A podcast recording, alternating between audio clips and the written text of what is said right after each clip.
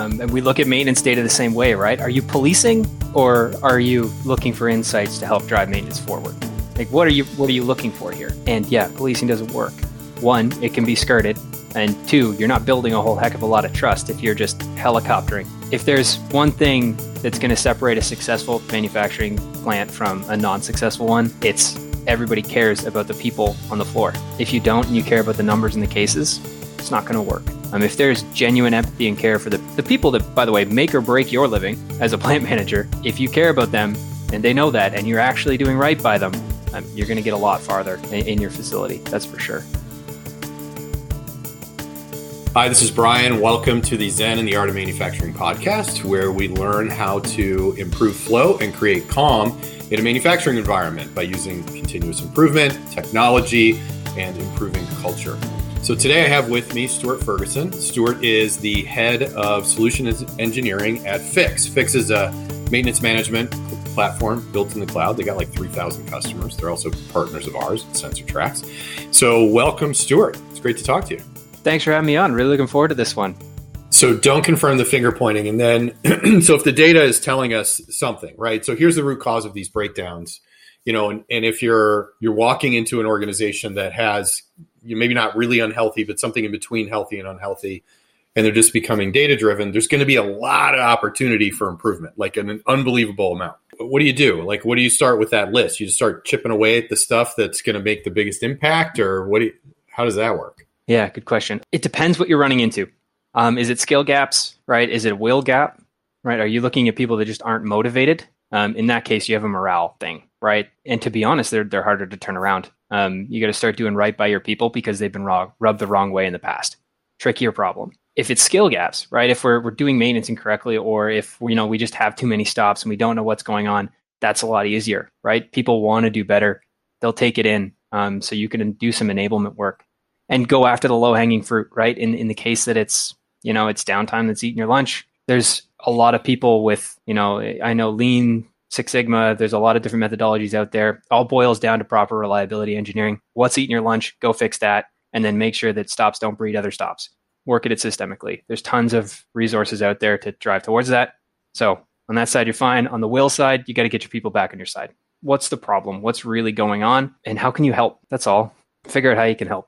Every single one of these podcasts that I've done and everything that I've learned about Lean and all the different, you know, production methodologies to kind of improve things in a factory, every single one of them comes back to culture and listening to your people. I think it's, and I think it's cool that you pointed that out as well. It's like, you got to walk around, you got to listen, you got to have faith in your people. You know, if you have morale issues, you got to do right by them.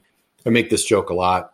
People can use Sensor Tracks to really help improve things, but you can also use it as a knucklehead detector and start firing people based on the data. And the knucklehead detector method does not improve morale. It does not improve culture. It will not get you where you want to go, you know, which is similar to the finger pointing, you know, that you're talking about in maintenance. Couldn't agree more. Um, and we look at maintenance data the same way, right? Are you policing, or are you looking for insights to help drive maintenance forward? Like, what are you, what are you looking for here? And yeah, policing doesn't work. One, it can be skirted. And two, you're not building a whole heck of a lot of trust if you're just helicoptering. If there's one thing that's going to separate a successful manufacturing plant from a non-successful one, it's everybody cares about the people on the floor. If you don't and you care about the numbers and the cases, it's not going to work. Um, if there's genuine empathy and care for the, the people that, by the way, make or break your living as a plant manager, if you care about them and they know that and you're actually doing right by them, um, you're going to get a lot farther in, in your facility. That's for sure. Yeah, it makes sense. So I want to go back to metrics a little bit for a minute. I think that, and I think you agree with this, but at different levels in the organization, you have different metrics that you look at, right? So an individual, you know, uh, maintenance tech is going to have different things that they're going to be judged on, their boss, something different, all the way up to the plant manager and up to the C E O. So, you know, if I'm, if I'm living in a healthy maintenance culture that has, you know, a, a system that's tracking things like we were talking about before, walk me through kind of the bottom up of that. So if I'm a maintenance tech, like, what am I looking at? What am I judged on? What are my metrics? What do I care about? Yeah, you, you care about your work orders. I mean, first and foremost, right? That's that's the plan. You care about the equipment. You care about the work orders um, and what you're doing against the equipment. And it doesn't need to grow significantly past that, right? What's high priority? What do I need to go get done? Do I have all the resources for that? That's that's your end all be all. Sorry, work orders open, work orders closed. and your schedule compliance, right? Are we getting to things on time, and are we getting them done? Again, I think there's a lot of metrics you can look in there for as far as work order completion in the sense of good, strong, detailed work orders.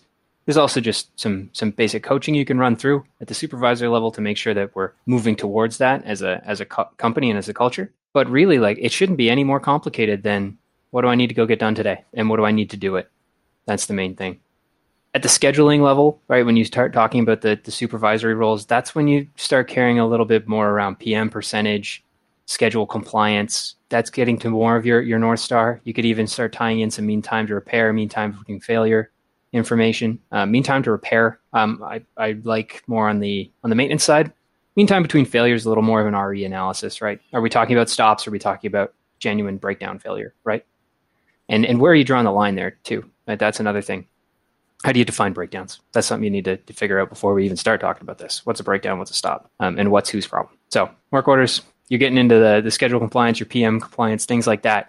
And then as soon as you're out of that kind of supervisor planner level, you start caring about plant metrics, right? Um, you need to know how your M T T R and your schedule compliance and your P M percentage ties into, call it O E E, or, you know, if, if it's if it's case completion that you're looking at, right? Are we hitting all the delivery targets? What's feeding into that, right? Then you need to know that information, because that's how you gain traction. I need this eight-hour window next month on this line, and I know it's our critical line, but if we don't do this, this is what's going to happen to our O E E in the quarter after.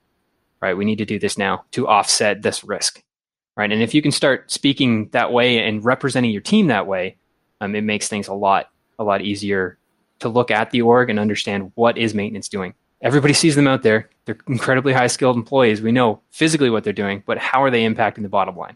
If you don't know that, I mean, you should have that data. If you don't, I'm happy to help you out. We can we can start going down that path, um, but you need that data. You need to know how you're impacting those bigger numbers. And that really boils down to, to how effective your maintenance activity is. If you have a really good maintenance department and maintenance is working well with the production planners, you may not ever notice anything, right? Because potentially you could almost never have a breakdown because they're doing the P Ms right. And it really not be an issue, right? Yep, it is. You're not going to get there without maintenance being close to the equipment though. So that means that, yeah, you're you're running without breakdowns. Mm-hmm. Great. That means your operators are dialed in, right? They know their equipment inside and out. They know what they're looking for. And when they hear something or when they see something, they call their maintenance guy. Hey, come take a look at this. It's a little fishy. I think we might have an issue with, say, this bearing and this drive roller. Come take a look. And then you go through that diagnostic together while running. You determine if it's an issue, if it's something we can fix on a quick stop. Is it a straight up replacement? Your maintenance guy is making that call with your operations guy. You're putting that You're putting that work request in, right? Okay, it's definitely something we have to rebuild, but, you know, me as a maintenance guy, I've rebuilt this thing three, four times in the past.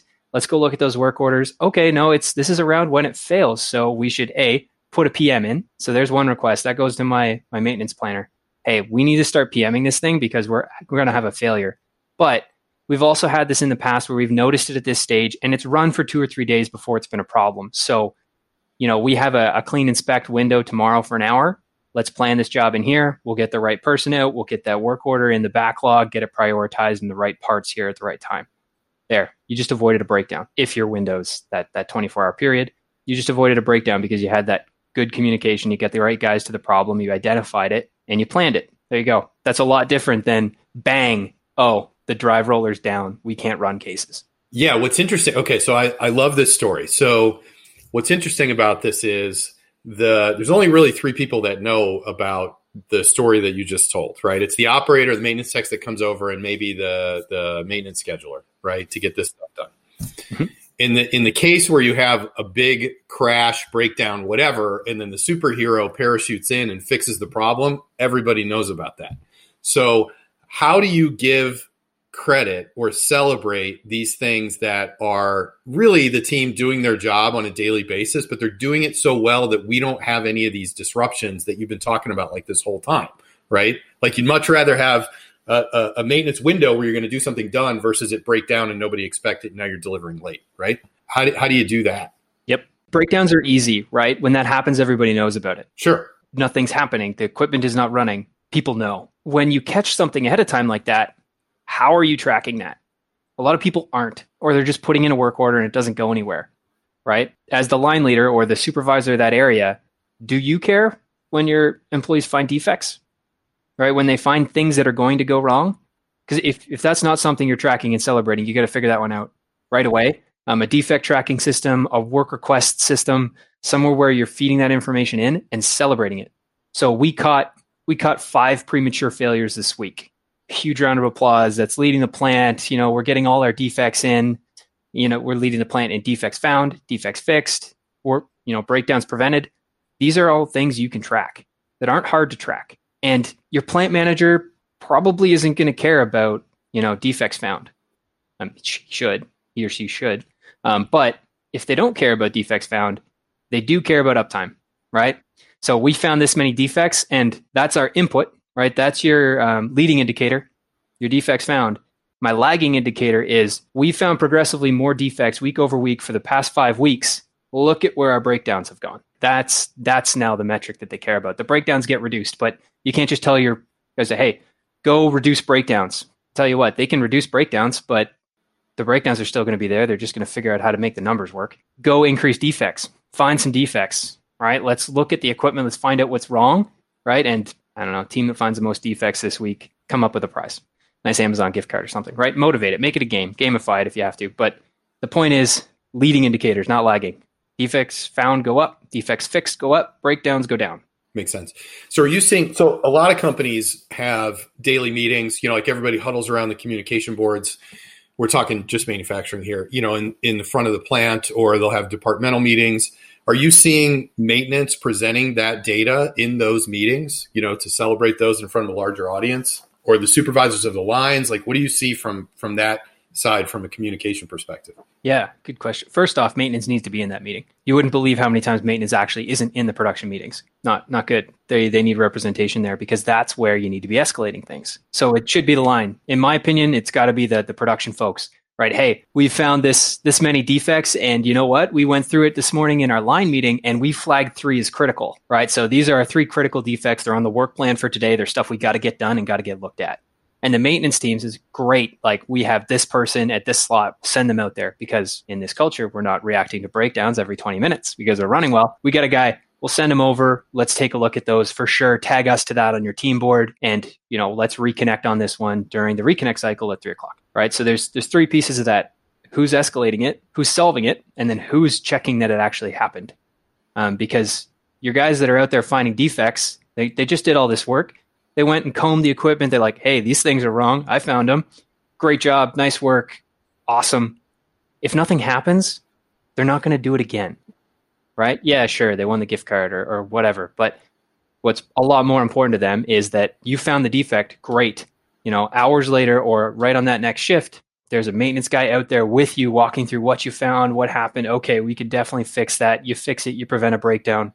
They're not having a terrible shift where you're running from breakdown to breakdown. They're having a nice smooth one where they get to pass it off to the next team. Hey, no issues today. A couple minor safety things, right? Quality's on point. You want to watch this thing. It's drifting slightly out of alignment. I'm going home to dinner with my kids.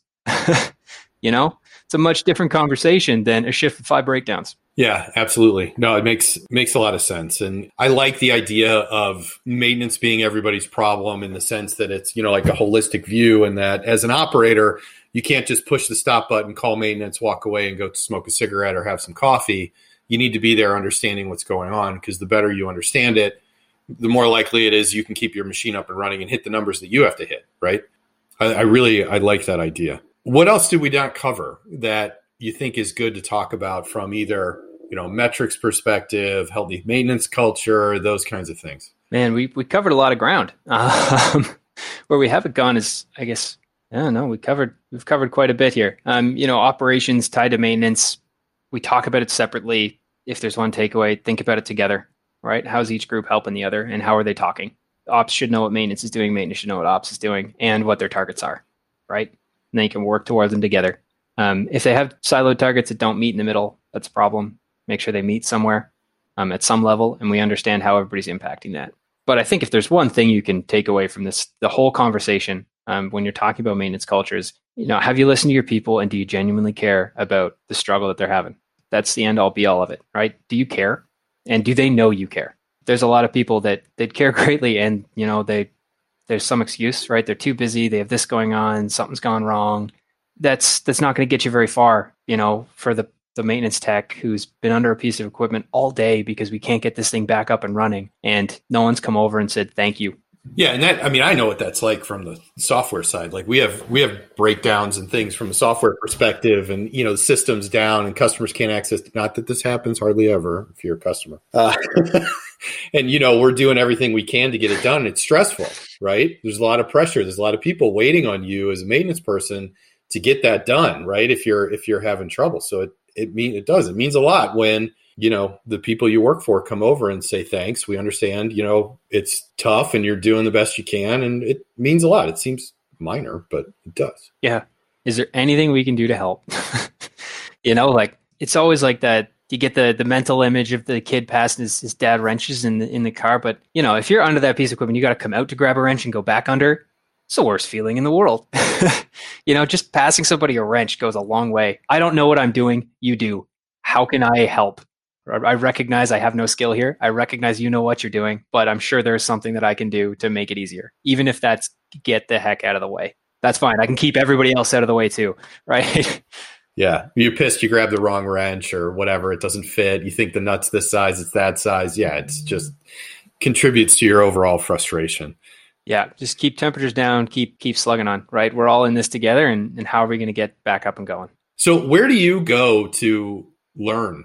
Like, new stuff like about maintenance, manufacturing tech, that kind of stuff, you know, to kind of keep up on trends and things like that. Good question. I mean, there's a lot of great resources out there online, all kinds of, you know, Reliability Web's got their, their stuff going. There's all kinds of maintenance blogs that are really, really good. Um, podcasts, to be honest, there's so many good maintenance podcasts uh, and operations and manufacturing podcasts cropping up, you know, this one included, um, where you just, you learn a lot because you're listening to people. You know, if there's one kind of source of truth, that's the best place to go to learn something. Talk to talk to some folks. Talk to somebody maybe outside your industry in a similar role. You're going to learn a ton. But you know, the conversations that I have every day with you know our customers who are, are struggling with their maintenance or who are trying to use our platform to do something crazy and awesome and futuristic, I learn more in those conversations than than I do from most articles, uh, to be honest, because it's practical application, right? We can theorize how we're going to do it all the time, but you know, when the boots hit the floor and you're actually using it. You learn so much about how people are doing things differently and in awesome different ways. Yeah, you really do. And I, I guess the cool thing about maintenance is that it we focused on manufacturing because that's what the podcast is about, but it cuts across like everything from buildings to utilities to oil and gas to cars, you know, mining, like you name it. And there's a lot that you can draw from across all those different industries. You can draw so many parallels from manufacturing down too, right? Um, if you look at these big end-to-end supply chains and, you know, custom fill companies and all these crazy things. They just have big, bloated, extended processes. And the advantage of manufacturing is you dial that all into a sm- nice, small package, right? But it's all applicable. It's all the same stuff. Yeah. We're all trying to eliminate loss. We're all trying to get better, get faster, get cleaner. And it, you know, the advantage of manufacturing is you get to see it from end to end.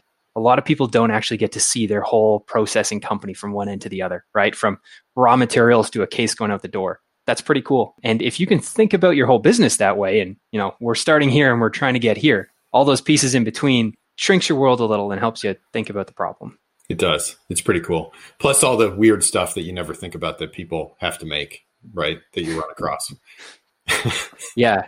There's some wild processes out there. Yeah. Yeah. Like uh, one company that, that we know really well, they have like ninety-nine percent market share in the pre-made bacon slicing equipment market. Pre-made bacon slicing equipment market. It's like, what?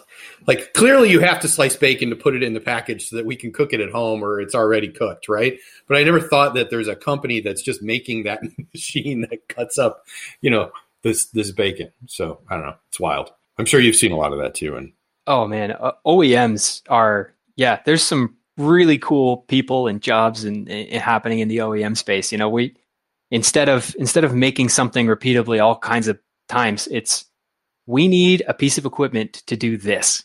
That's a cool problem to have. Making tape and rewinding it. I saw a machine in one of the O E Ms I used to deal with that was building a tape, a, a tape machine. Basically, we're making rolls of tape. Okay, well, we're going to make an eight foot roll of tape, and then we're going to cut it all up, right, with this other slicing machine. Then we're going to package it all together, vacuum seal it, and chuck it out. And we're going to do you're going to do two hundred fifty rolls a minute. No, not enough. Okay, fine. We'll do eight hundred rolls a minute. It's like, how? Look, what are you doing? And it's just awesome to see, right? It's all this standing equipment, a bunch of people outside a robot cell with computers, and they turn it on, and you just, it's wild. Yeah, it's wild. We're starting to get cannabis customers now, too. And one of the cooler machines that I've seen uh, is a joint roller, which is like, when you think about it, so it's kind of like a cigarette, but it's not a cigarette because, it, you know, it's not tobacco. It doesn't go in the same way. The wrappers are different. There's no filter, right? And so, like, these are brand new things that people are doing, and it's kind of wild. Especially, it's wild to see it on an industrial scale. I never thought I'd see that in my lifetime, but... Well, our, our folks, so I was at P and G in the Brockville location, Brockville, Ontario. Mm-hmm.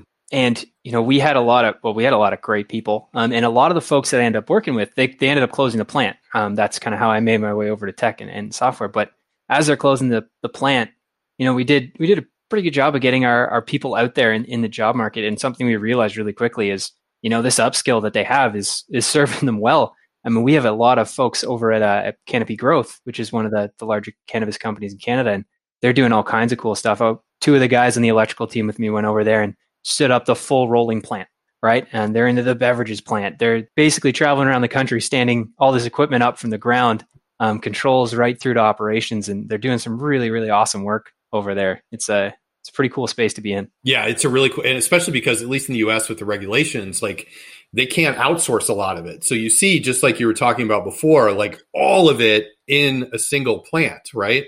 In a single location. Plant is kind of fun yeah. pun there. But yeah, you know, like they have to extract it, you know, they're putting stuff in and they're making gummies. They're doing like all of this stuff all in one location. It's really freaking cool. Really cool. And it's so new. It's you're learning everything too. It, it's all so new that, you know, it's okay, we're doing it this way. It, it's worked reliably for two weeks. Great. Let's double the output. Yeah. Because no, no one, no one's done it before, right? We don't know where the ceiling is. Let's let's try. Let's do whatever we, we want here, right? It's this is a greenfield space, and some of the work is just awesome. You know, talk about talk about going from from no industry whatsoever to fully automated and running in like two three years. It's just wild. Yeah, it's really cool. Really, really cool. So I got I got a personal question for you, and then we'll wrap it up. What's and this is something I like to ask everybody. I always get interesting answers.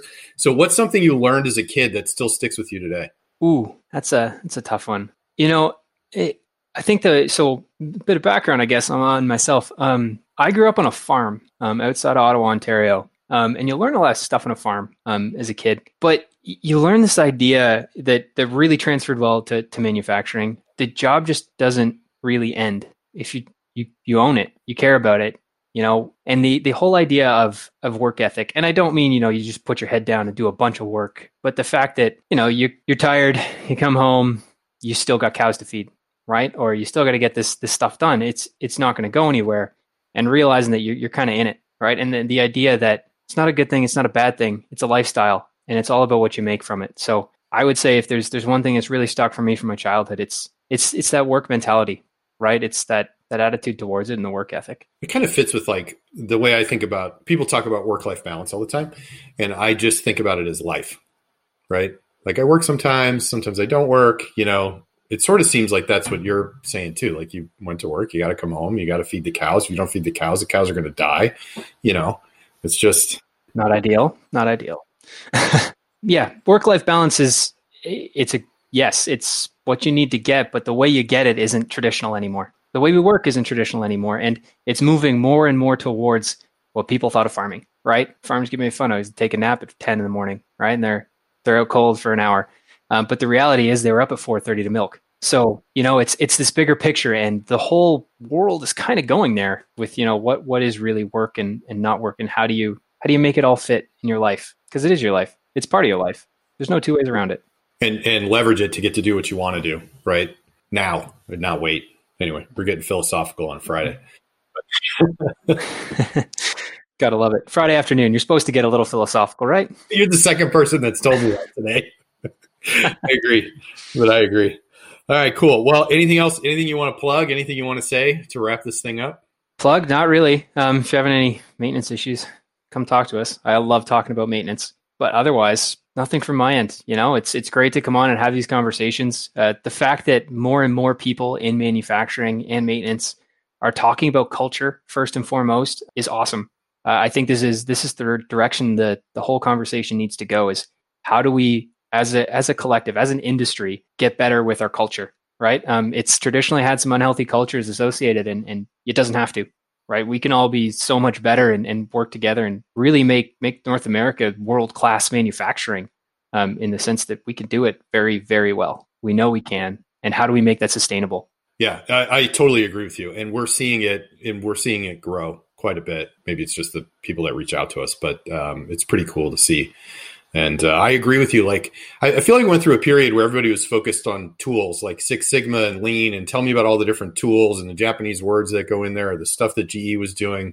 And now you, people have come around to the realization that it's really culture that matters. And if you have a good culture, you listen to your people, like you've described today, you can put the tools in and they'll work. But if you don't have that stuff, it's never going to work. Couldn't agree more. It's the same with software, right? You look at Fiix, you look at Sensor Tracks. These are tools. They're very valuable tools that can help you get there. Same as Six Sigma, same as Lean, but it's all about the culture, right? Behind it. Are people really bought in? Are you driving towards the same things? Do you have the same common goals, right? And if you have the culture right, the tools are really valuable. Otherwise, you just you just bought a lot of shelfware. And, you know, and, and then let's start talking about the big problems, right? Let's get manufacturing dialed. Let's get our output. And then let's start Let's start talking about sustainability. How can we do all this with, with next to no carbon footprint, right? Reliability is huge for that. If you can run, you don't have to throw things out. It's great, mm-hmm. right? Reduce scrap, all these kinds of things. And and let's start working towards what, what the people really, really care about, right? Because that's what we're all here for. Make everybody's lives a little bit better. I totally agree. All right. Well, thanks, Stuart. Thanks for joining us. This has been the Zen and the Art of Manufacturing podcast. I'm Brian Sappett. Please subscribe and rate us five stars. Unless you hate us, send me an email before you give us a one star. And uh, we're on every place you can get a podcast for free. So listen, and no ads, which is good too. All right, Stuart. Thank you. We'll talk to you later. Thanks for having me.